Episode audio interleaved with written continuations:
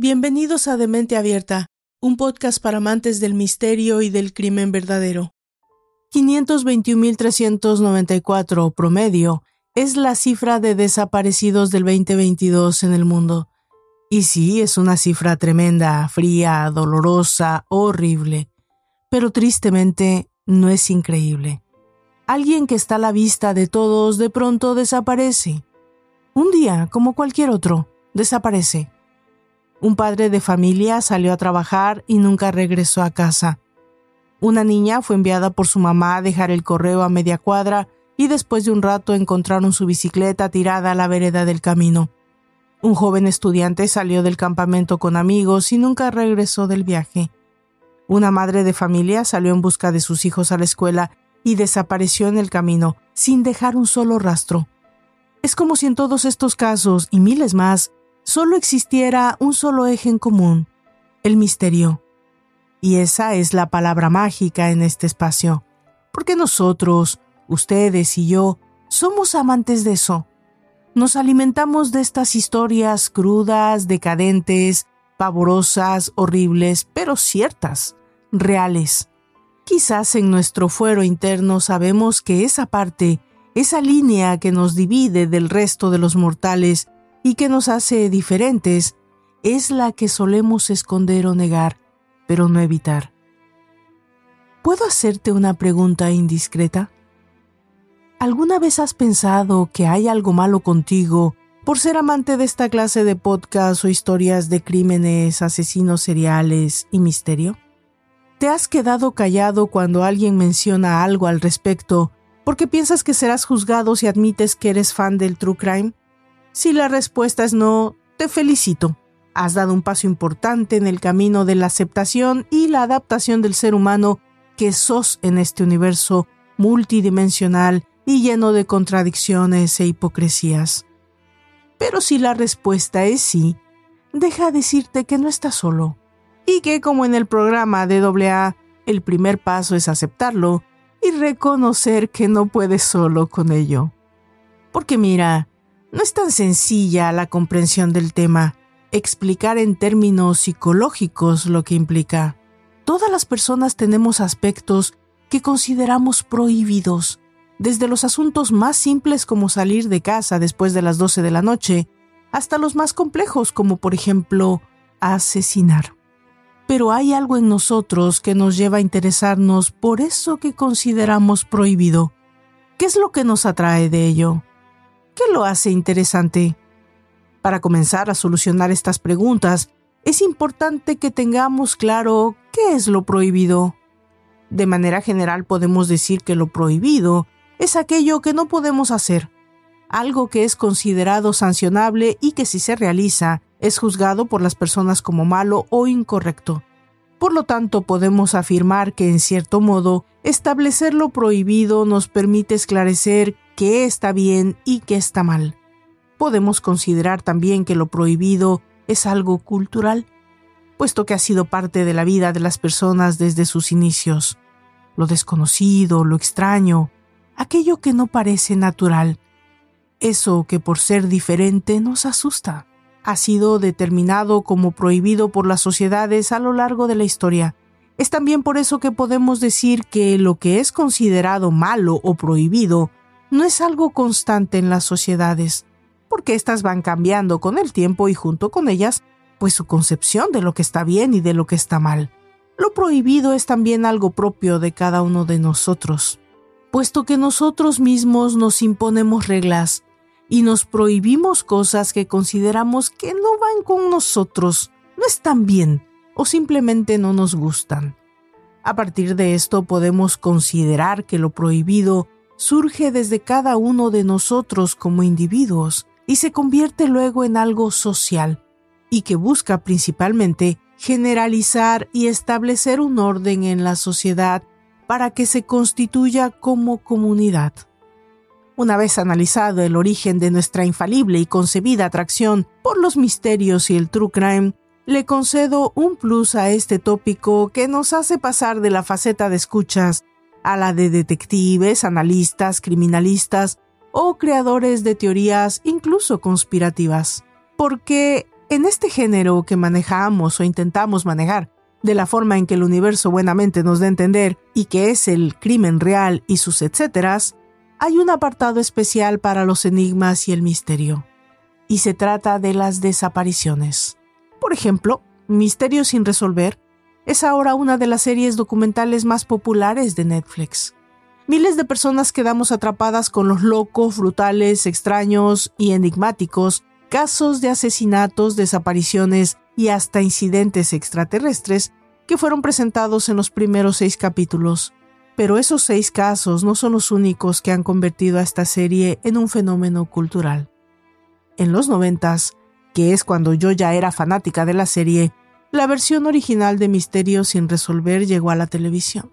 Y con ella pudimos conocer casos de engaños, identidades perdidas, asesinatos, que invitaban al público a convertirse en detectives para intentar lograr lo que las investigaciones de policías no habían hecho, poner fin al misterio y encontrar la verdad.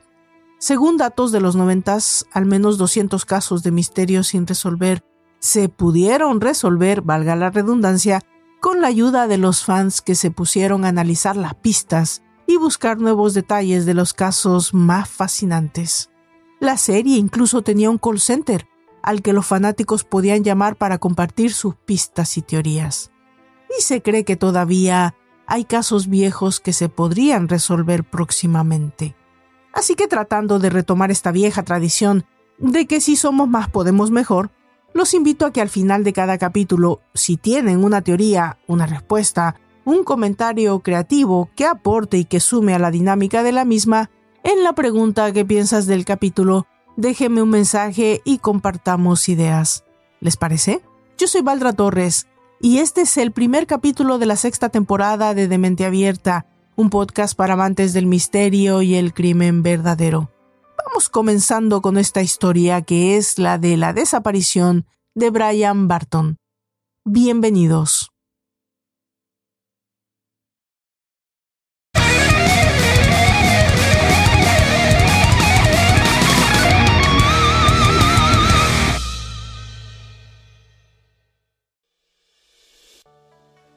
Como datos verificados y por demás promocionados, cuando una persona desaparece sin dejar rastro, la mayoría de las veces las pistas más importantes pues se encuentran en lo que hicieron o dijeron en los días anteriores a la desaparición. Brian Barton desapareció el jueves 10 de marzo del año 2005. ¿Y dónde estuvo? ¿Con quién habló? ¿Qué dijo? ¿Cómo se comportó? Son posibles señales que ayuden a dar luz a una de las historias más estudiadas en la infinidad de casos de desapariciones. En el año 2015, Brian Barton tenía 25 años. Era un joven guitarrista talentoso que por mucho tiempo había luchado por llegar a ser un crecimiento legítimo de su hobby, a profesión. Y desde el 2004, un año antes, las cosas parecían estar arrancando. De hecho, no solo en contratos, pero la banda de nombre Final Court había apenas sido ganadora de un premio local importante, The Taste of Chaos Festival en Seattle. Según los otros miembros de la banda, ese había sido el parteaguas, el detonador que todos habían estado esperando para impulsarse al siguiente paso de las ambiciones profesionales de la banda. Y según ellos, el creador original de la banda había estado a la altura de las circunstancias, comprando nuevo equipo e impulsándose por nuevos horizontes. Pero hablemos un poco del origen de este interesante personaje. Brian Barton fue el hijo adoptivo de Maureen y J.B. Barton. Junto con sus hermanos Steve y Adam, tuvo una, digamos, linda y cuidada infancia en la hermosa ciudad de Vista, California, solo a las afueras de la no menos bella San Diego. Era un joven extrovertido, inteligente, sensible, que gustaba de hablar con las personas y hacerlos reír. Básicamente era un hombre feliz. Pero en el 2001, cuando tenía 21, Brian decide que necesitaba un cambio de vida. Él y su mejor amigo John Cripps hacen sus maletas y se mudan al norte, a Seattle, en el estado de Washington. Quieren probar suerte en la ciudad de la música central, la vibrante ciudad de Seattle. Muy buena música ha surgido allí, así que ellos estaban listos y sin miedo al éxito. Por supuesto, los padres estaban no solo orgullosos, pero confiados en que la educación y la formación que ellos habían procurado para Brian le habían rendido frutos y apoyaban sus decisiones. En los siguientes cuatro años, Brian se dedicó a construir un nombre y un prestigio por él mismo en la escena del punk rock de Seattle. Y en lo personal, una relación con su novia Brianna Duval. Ambos se habían conocido e iniciado una amistad apenas Brian había llegado al estado de Washington, pero la relación había dado el siguiente paso importante. La pareja rápidamente decide moverse a vivir juntos. El nuevo departamento de la feliz pareja es en Federal Way, un suburbio al este de Seattle. Según todos los miembros de la banda, Brian estaba realmente enamorado. Todo alrededor de su vida parecía tener un rumbo bueno, saludable. Estaba enamorado, tenía un futuro prometedor con su banda, tenía estabilidad, amigos, familia que lo querían. Pero por alguna extraña razón, a principios del 2005, algo no encajaba del todo en esta vida perfecta.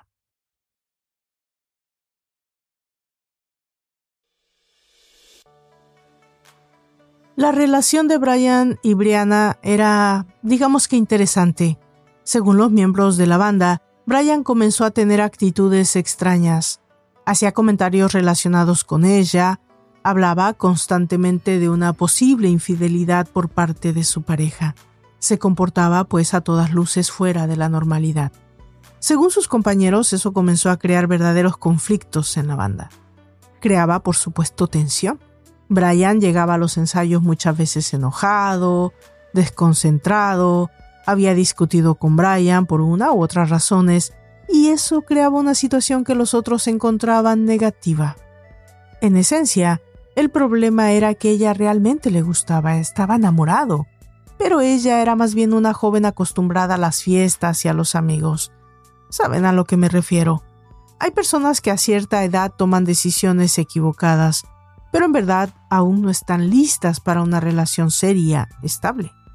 A principios de marzo, solo una semana antes de que Brian desapareciera, su relación con Brianna parece alcanzar un punto más álgido.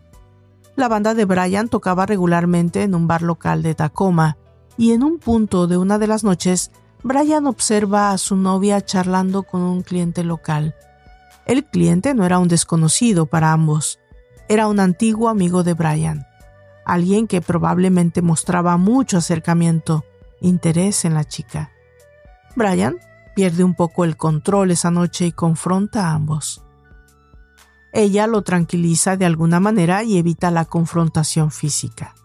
Pero para todo el mundo, esa era una enorme señal de que el volátil carácter de Brian estaba desbordándose y quizás tocando fondo. En los días siguientes, esa situación, ese evento sucedido en el bar, afectó mucho el carácter de Brian.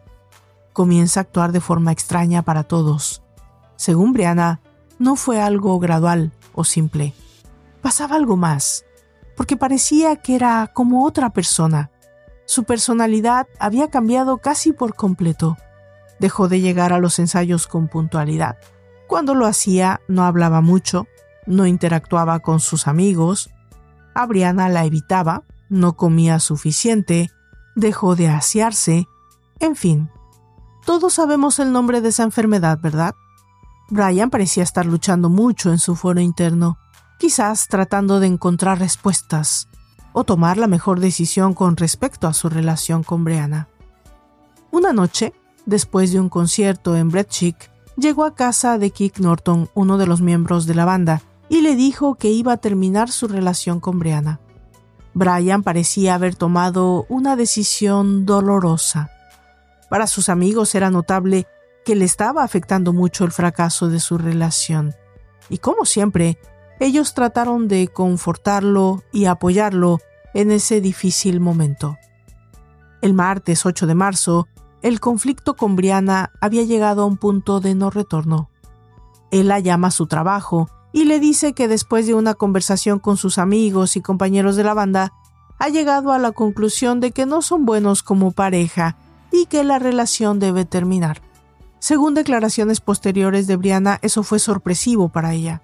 Recuerden que se acababan de mover juntos, y ella tal vez pensaba que la situación no era tan mala, tan delicada como para terminarla. Para los miembros de la banda había sido una sabia decisión, pero quizás muy en el fondo, el chico seguía teniendo sus dudas. La noche del miércoles 9 de marzo, Brianna se quedó en casa. Ella estaba quizás un poco extrañada de la decisión tan radical del chico y, por supuesto, necesitaba algo más que una llamada de teléfono. Cuando Brian llega, según ella, según Brianna, ambos tienen una charla muy larga y deciden que van a intentarlo de nueva cuenta. Horas después, Brian llama a Dylan, el baterista de la banda, y le dice algo sorpresivo. Le dice que quiere abandonar la banda. Esto es un verdadero shock para su amigo. No sabe qué decir. Obvio está incrédulo de lo que Brian, quien habría sido el creador de la idea, el más obstinado siempre en lograr cosas, el primero en invertir lo que hubiera que invertir, sacrificar lo que hubiera que sacrificar para que la banda tuviera éxito, le estaba diciendo. Cuando Dylan le cuestiona la razón, este le dice algo más increíble todavía. Bueno, creo que no me gusta la música que estamos haciendo, no estoy satisfecho. Dylan, obviamente molesto e incrédulo, le dice que haga lo que considere que sea mejor para él. Pero esta decisión también es extraña para Brianna, quien estaba confundida con esto. Según ella misma, miraba como algo positivo en la vida de Brian el hecho de tener una banda que ya comenzaba a ser exitosa. Para ella era completamente bizarra la decisión. Brian acababa de comprar equipo para la banda y pensaba incluso viajar a California para buscar nuevos contratos. Pero para los miembros de la banda era muy claro que él la había elegido a ella sobre ellos. Todo este escenario estaba creando una atmósfera tensa. Los amigos por un lado sintiéndose traicionados y por el otro la novia confundida con la determinante decisión de Brian Barton. Según Brianna, esa noche todavía un poco estresado por sus propias decisiones, delante de ella hace una llamada telefónica, digamos, extraña. Llama a su mejor amigo John Krebs, quien también era miembro de la banda. Brian le pone la llamada en speaker. Sobriana escucha. Según John, cuando llama, estaba en un estado casi neurótico. Sonaba fuera de sí mismo, quizás hasta incoherente. Y para Brianna también es bizarro y extraño. Era algo así como, mira, quiero que escuches lo que ellos piensan de ti, y por eso rompí contigo. Y ahora quiero estar contigo y debo romper con ellos, y eso no me hace feliz. Al siguiente día, Brian les llama a todos nuevamente y les dice que no solo quiere abandonar la banda, pero también quiere romper relación con ellos. Todos a un tiempo tratan de hablar con él, tratan de tranquilizarlo. Eso es lo que hacen los amigos, ¿no? Ellos piensan que toda esa presión ejercida entre la banda y su relación estaba afectando de más su carácter y su capacidad de respuesta, e hicieron lo que cualquier amigo habría hecho. Mira, tranquilízate, respira, no te apresures a tomar decisiones, todo estará bien. No tienes que elegir bando, estamos aquí para vos. Pero esa noche, después de la plática con sus amigos, Brian estaba devastado, lucía cansado, fuera de sí, deprimido, y tiene una última conversación con Brianna. Antes de ir a dormir, le menciona algo extraño. Llorando, le dice, no creo que el mundo entienda cuánto mal hay afuera, pero tampoco cuánta buena gente todavía sí existe.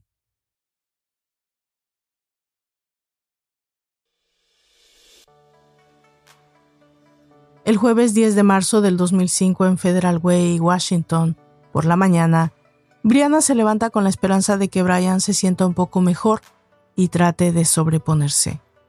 Ella baja las escaleras y se percata de que Brian había salido al trabajo. Lo encontró normal y salió ella misma al suyo.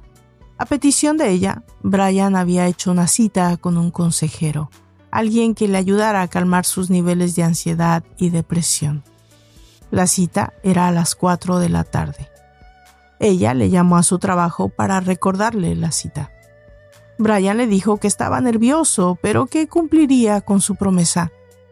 Ella le dice que es normal que sienta eso, pero que ella estaba orgullosa de él y que sabía que lo haría. Esa fue la última plática que ambos tuvieron para siempre. A las 5 de la tarde, el tiempo en que su cita debería haber terminado, Brianna le llama para preguntarle cómo había ido todo, pero Brian no responde. Ella vuelve a llamar en varias ocasiones, pero las llamadas solo entran al mensajero. Realmente preocupada, Brianna deja el trabajo temprano y va a casa.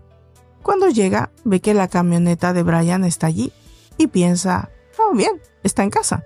Pero cuando entra, resulta que el chico no estaba por ningún lado. Ella comienza a hacer llamadas a los amigos, conocidos, aunque no estaba tan consternada aún, que había la posibilidad de que Brian apareciera en cualquier momento y hubiera una respuesta sencilla. Ella espera un par de horas y piensa, bueno, mira, su auto está afuera. Ella sale, ve que el auto no tiene seguro, lo abre y las llaves están ahí adentro. Pero no solo eso, también su teléfono celular, que por si fuera poco lo extraño de todo, está apagado. Ella entra al apartamento de nueva cuenta. Busca señales de Brian, pero obviamente está más consternada. Ve que bajo la cama está su ropa de trabajo y su cartera. Cuando abre la cartera se sorprende aún más.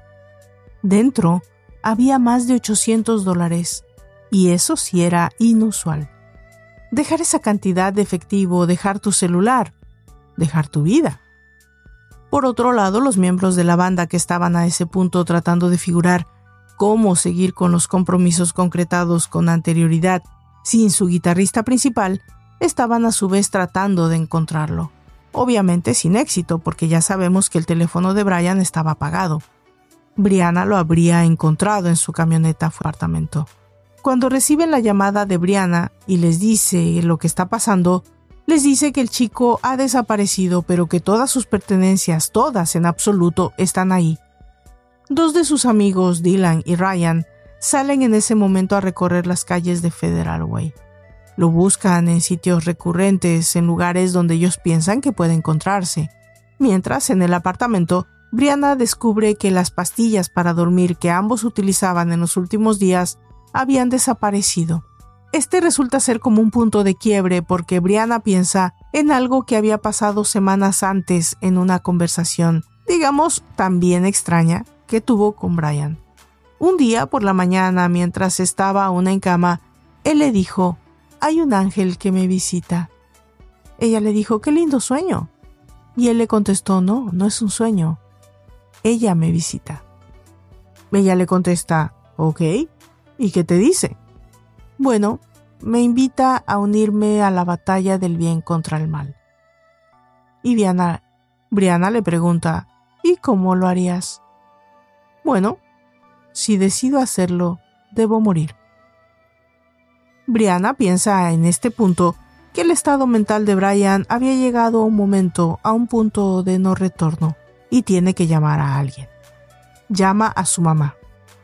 Ella le dice, bueno, creo que es hora de llamar a la policía. Brianna lo hace inmediatamente, pero como es normal en este tipo de casos tratándose de una persona mayor de edad y en uso al menos oficial de sus facultades mentales, pues la policía no tiene prisa para determinar la desaparición de Brian como tal. Mientras los amigos Dylan y Ryan que lo trataban de localizar, continúan la búsqueda sin resultado. Por la noche finalizan la búsqueda y ambos van al apartamento de Brian y Brianna a acompañarla y esperar noticias. El viernes 11 de marzo del 2005, a las 9 de la mañana, todavía sin noticias del paradero de Brian, Brianna decide que es el momento de avisar a la familia del chico. JB, el padre de Brian, escucha el mensaje en su contestador y llama a la madre para decirle lo que está pasando. Ella le dice que deben ir a Seattle y ver qué es lo que está sucediendo personalmente. Pero antes JB también llama a la policía de Federal Way para ver qué ha pasado con el reporte que hizo Brianna. Y lo que básicamente le dicen a los padres es, bueno, él puede perderse si quiere. Es un adulto y tiene derecho a desaparecer. No hay nada que sugiera que hay un delito que perseguir. No hay nada sospechoso en que una persona quiera dejar su vida atrás. Eh, si quiere es extraño, pero no es un delito. Pero también le dicen que siguen estudiando el caso y esperando que Brian vuelva y tenga respuestas para todos. Pero en Federal Way, Washington, los amigos y allegados de Brian no pueden evitar sacar sus propias conclusiones. Rusty, el vocalista de la banda, recibe una llamada inesperada por parte de Ryan, el bajista, quien solía ser roommate de Brian y Brianna en ese momento, y le dice, bueno, he estado toda la noche afuera buscando por él y no lo hemos localizado, y toda su ropa y pertenencias están aquí. Yo creo que está muerto. Rusty inmediatamente cuestiona qué lo lleva a sacar esa conclusión. ¿Por qué automáticamente asumes que está muerto? Pudo simplemente estar enojado, irse, pasar la noche en un hotel. Brianna también está esperanzada en esa idea de que solo esté en algún lugar queriéndose alejar de todo. Pero mientras los días pasan, es cada vez más difícil encontrar un motivo razonable para la desaparición de Brian. ¿Es posible que tal vez haya algo más oscuro de lo que parece en la superficie? Bueno, tres días después, el 14 de marzo del 2005, la policía asigna el caso a la detective Darlene Dio, quien inicia oficialmente la investigación.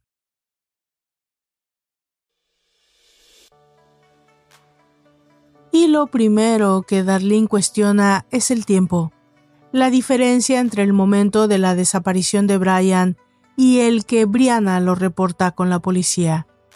Para la investigadora, la chica esperó mucho.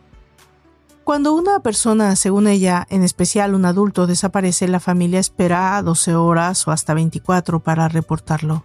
Pero en este caso, Brianna lo reportó casi dos días después. Otra de las cosas que obviamente llama la atención de la investigadora son las acciones de Brian anteriores a desaparecer. El cambio de su cheque de pago. Tenía todo ese efectivo en su cartera. ¿Por qué lo dejaría? ¿Por qué dejar su celular? ¿Por qué dejar su ropa? Si decides suicidarte no te importa nada, vas, compras una pistola y te das un tiro. O te avientas desde el tercer piso o te cuelgas, o lo que sea. Pero no vas a matarte a un lugar donde nadie te vea. Darlene llama también a la consejera con la que Brian se entrevistó horas antes de desaparecer, y ella le contesta que sí asistió a su cita con ella, que el chico estaba deprimido, preocupado y enojado en cierto punto. Ella le dijo que él estaba en un estado de confusión. Le preocupaba ser el causante de que su relación con Brianna estuviera fallando, y que además el hecho de ser adoptado le estaba afectando demasiado.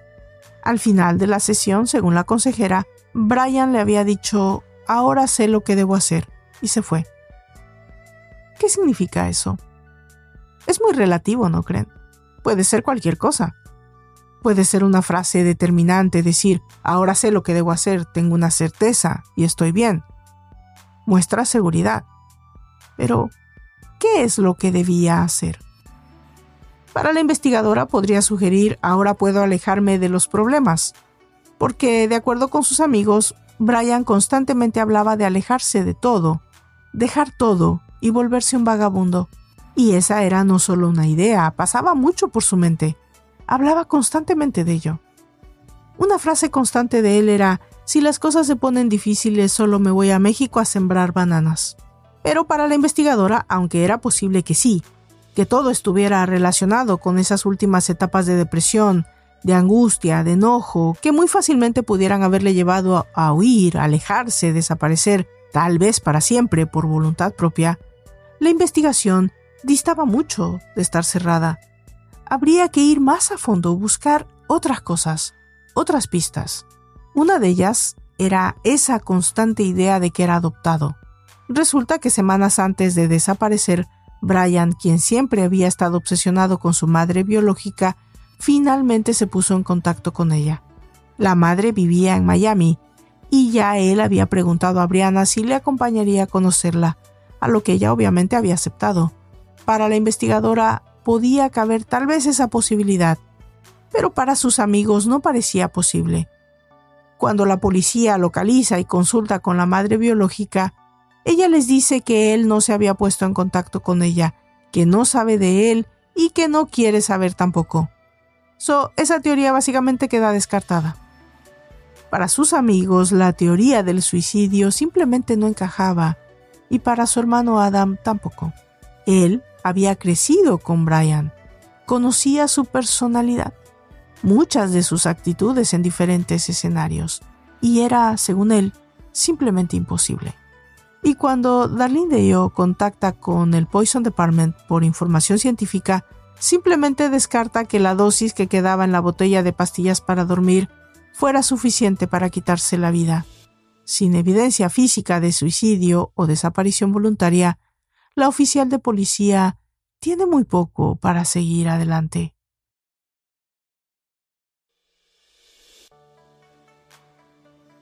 El lunes 21 de marzo del 2005, diez días después de la desaparición de Brian Barton, su padre JB y su hermano Adam se unen a la búsqueda en Seattle y también la policía da el siguiente paso. Examinan el departamento de Brian y Brianna, algo que en mi humilde opinión tardaron demasiado en hacer. Buscan por supuesto pistas, algo, lo que sea, por mínimo que parezca, que los lleve a una conclusión algún rastro de sangre, un objeto quebrado fuera de lugar, y lo encuentran. El screen door, la protección de la puerta, que estaba completamente quebrada y tirada en la parte trasera de la casa. Y no solo quebrada, pero destruida, deformada de tal forma que sugiere preguntarse ¿cómo pudo pasar esto con una puerta de aluminio? Para Darlene, la investigadora, eso es más que suficiente para sugerir que hubo una pelea, al menos un incidente. Cuando la investigadora les pregunta a los miembros de la banda que se encontraban en la casa, ¿qué le pasó a la puerta? Ellos no tienen respuesta. Ella les dice, bueno, ustedes casi viven aquí y pasan la mayor parte del tiempo en la casa y no saben lo que pasó con la puerta. Y ellos contestan que no. E increíblemente, Brianna tampoco tiene respuesta para eso. Esa es una red flag, una bandera roja del tamaño del apartamento. Según la investigadora, nadie de ellos era creíble. Todos se mostraban evasivos, misteriosos. Escondían algo. ¿Pero qué? Todos bajaban la vista o se miraban entre ellos, esperando que alguien más contestara. Y casi siempre todas las miradas se detenían en Ryan Loren, el mejor amigo de Brian y miembro de la banda, que parecía ser ahora el líder. Todos parecían obedecerle y respetarle y eso llamó la atención de la investigadora. Ella estaba convencida de que los miembros de la banda ocultaban algo, que ellos habían tenido todo el tiempo del mundo para elaborar coartadas, crear escenarios, encontrar respuestas a posibles preguntas. Para Darlene Deo, algunos de ellos, si no todos, incluyendo a Brianna, sabían lo que le había pasado a Brian, y solo no querían decirlo. Pero estamos de acuerdo de que esas solo son corazonadas teorías, si se quiere, razonables, pero no había nada en concreto. En ese punto no había nada que demostrara un delito. La puerta rota por sí sola no era suficiente evidencia para nombrar a un sospechoso. Y por supuesto la familia del chico estaba comenzando a perder la esperanza de que estuviera vivo.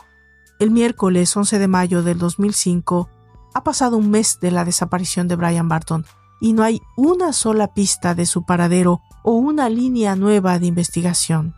Uno de los miembros de la banda, el vocalista Rusty, comienza a sospechar algo. La actitud de sus compañeros le hace pensar que es posible que Brian esté muerto y ellos sepan más de lo que dicen. Esta idea lo hace tomar la decisión de abandonar la banda. No fue una decisión fácil y tampoco bien recibida por los demás miembros. Es más, fue tal el enojo de Dylan, el ahora jefe, que posteó en su cuenta de MySpace. Dylan colocó una foto de él mismo con un arma apuntando a la cámara y como pie de página el mensaje Rusty está acabando con mi banda y acabar con él va a ser mi respuesta. Rusty obviamente se toma en serio esa amenaza y acude a la policía. estaba realmente asustado. A ese punto él creía que algo había pasado con Brian y que él podría ser el segundo. Cuando la investigadora le pregunta ¿Cuál es tu miedo? Él le dice Bueno, he abandonado la banda y Dylan se ha enojado y me ha amenazado. Y la investigadora piensa Bueno, Brian también dejó la banda. Dylan también se enojó. Pero no hay evidencia física suficiente para llevar a ningún lado la investigación.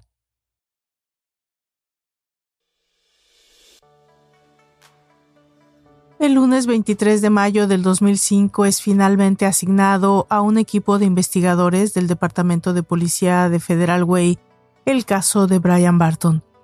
Pero antes de que la oficial Darlene Dale les entregue su informe de investigación, ella recibe una llamada extraña de uno de los miembros de la banda.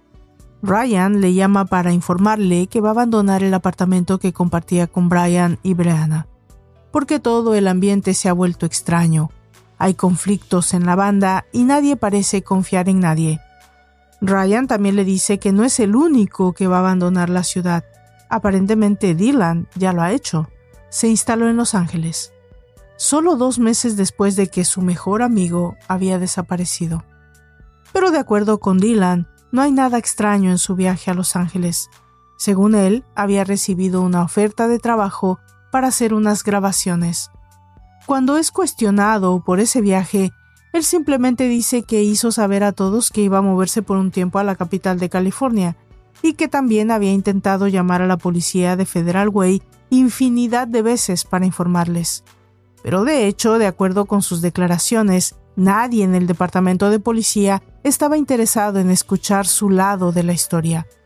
El jueves 9 de junio del 2005, los investigadores asignados al caso finalmente dan inicio formalmente a los interrogatorios correspondientes. Se puede entender que en este caso no había un sospechoso, porque básicamente tampoco se sabía si había un crimen. Lo que sí había era personas de interés. Los principales en la lista pues eran Brian, Ryan y Dylan. Todo parecía estar en dirección de esas tres personas, que pudieran saber exactamente qué había pasado a Brian Barton. Fue Dylan quien discutió con Brian cuando decidió abandonar la banda, y quien también había posteado mensajes amenazantes a Rusty cuando decidió hacer lo mismo.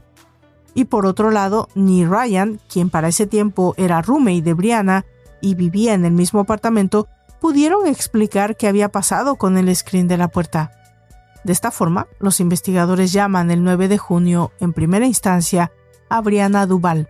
Brianna les dice, repite de nueva cuenta, los eventos del 10 de marzo del 2005, antes y después de la desaparición de Brian.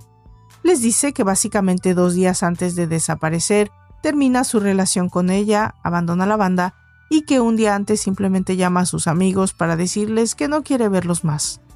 Los detectives también interrogan a los otros miembros de la banda, excepto Dylan, que sigue en Los Ángeles. La pregunta recurrente en todos los intercambios que hubo fue si alguien hubiera asesinado a Brian, ¿quién crees que lo hizo? ¿Quién pensarías que tendría un motivo para hacerlo? ¿O quién tendría la capacidad de hacerlo?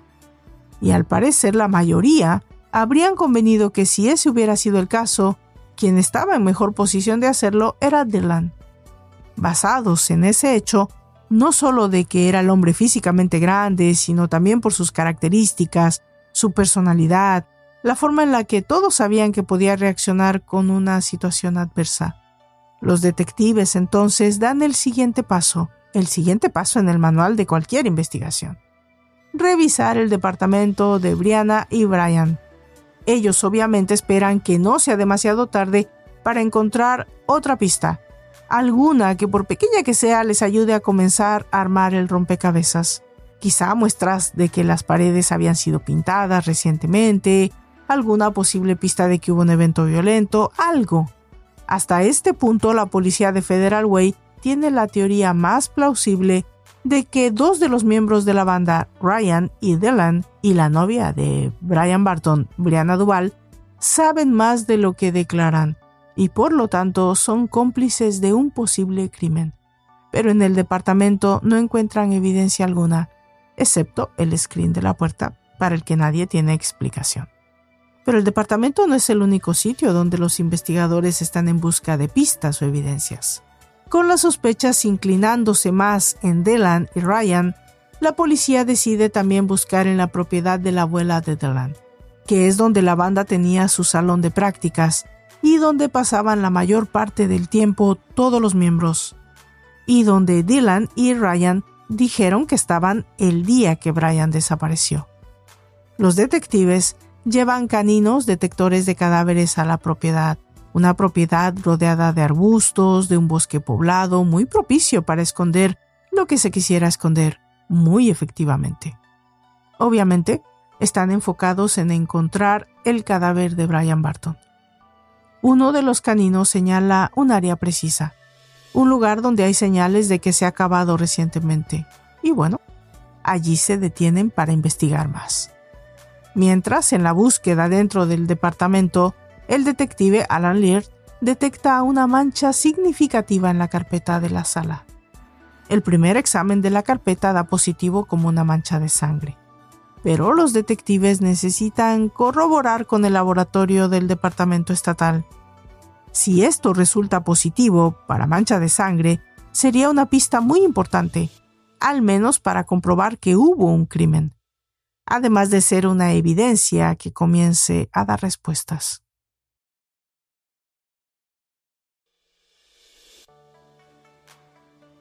La teoría, digamos, más imaginativa que otra cosa de estos detectives era que Ryan y Dylan habían asesinado a Brian Barton y que se habían deshecho del cadáver en la propiedad de la abuela de Dylan, o quizás un altercado que resultara en homicidio accidental del chico, y Brianna lo estaba cubriendo. Pero estamos de acuerdo que no había una sola evidencia de eso. Para la familia de Brian era cualquiera de los escenarios terrible.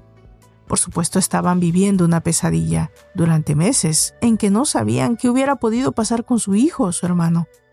Pero como una especie de balde de agua fría para los investigadores, en el test de laboratorio de la Policía Estatal de Washington de la carpeta del piso en la sala del departamento dio como resultado negativo para sangre humana, y en el área donde el canino había señalado un posible depósito de cadáver, sí había un cuerpo, pero no era el de Brian Barton, sino el de un perrito que meses antes había sido enterrado por la familia. Sin ninguna pista efectiva de que Brian Barton haya sido asesinado o de que se haya cometido un crimen en su persona, la investigación llega a un punto muerto. Dos años después de la desaparición de Brian Barton, y sin que nadie tenga una sola idea de qué haya podido sucederle, la familia trata de mantener la esperanza. Pero ¿cómo alimentas eso en esta circunstancia? Bueno, pues quizás la mejor y más efectiva manera es creer que un día este joven decidió alejarse de todo lo que le lastimaba, de todo lo que no comprendía, de todo lo que pensaba que no encajaba en él, y no regresar nunca pero la policía quiere hacer un último intento para encontrar respuestas y solicita un examen voluntario de polígrafo para Dylan, Ryan y Brianna. El jueves 28 de junio del 2007, los tres acuden a la cita. Y de acuerdo con los récords de la policía, los tres lo pasan y los tres nombres dejan de ser de interés para el caso.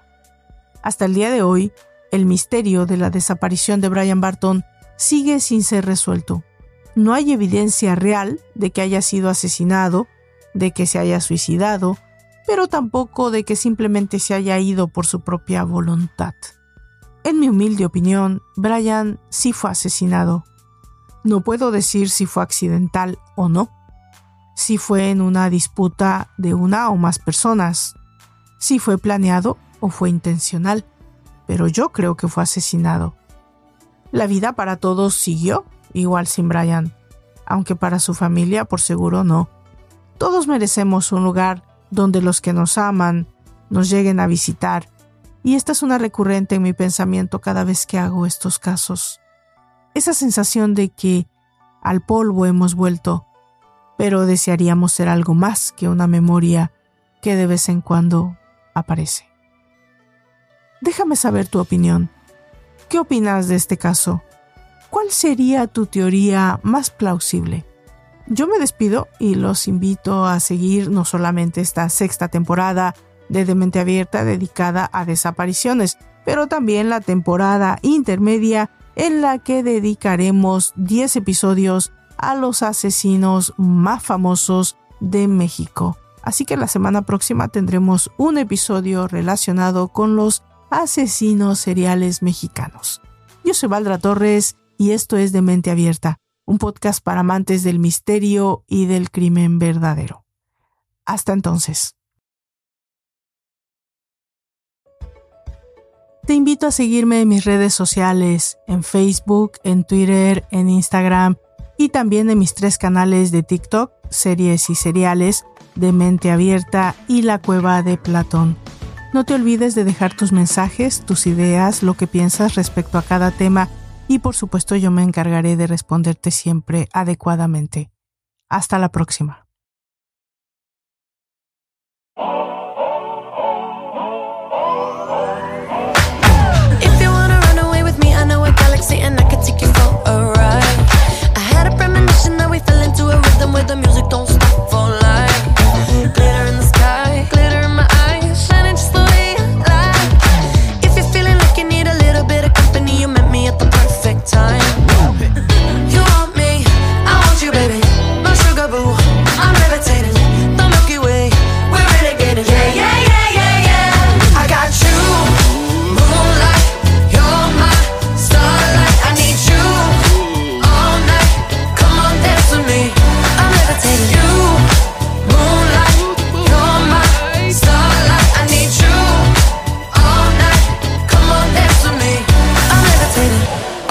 Greatest, ain't no debating on it.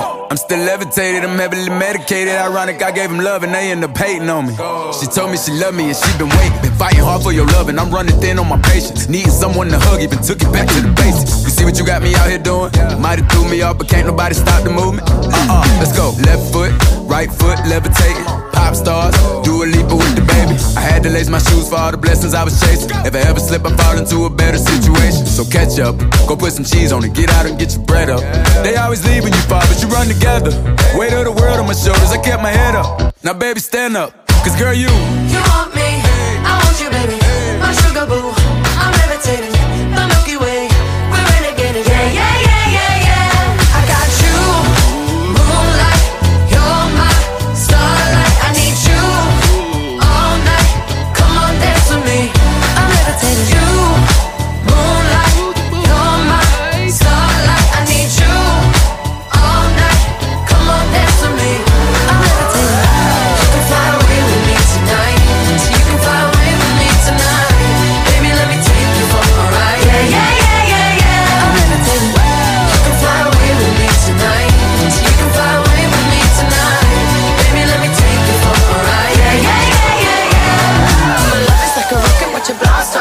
But I'm feeling so electric, dance on our song And even if I wanted to, I can't stop.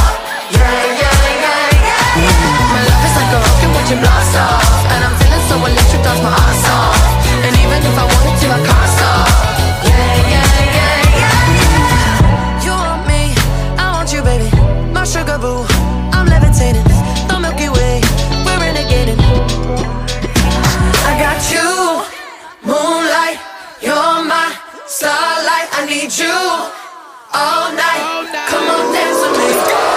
meditating.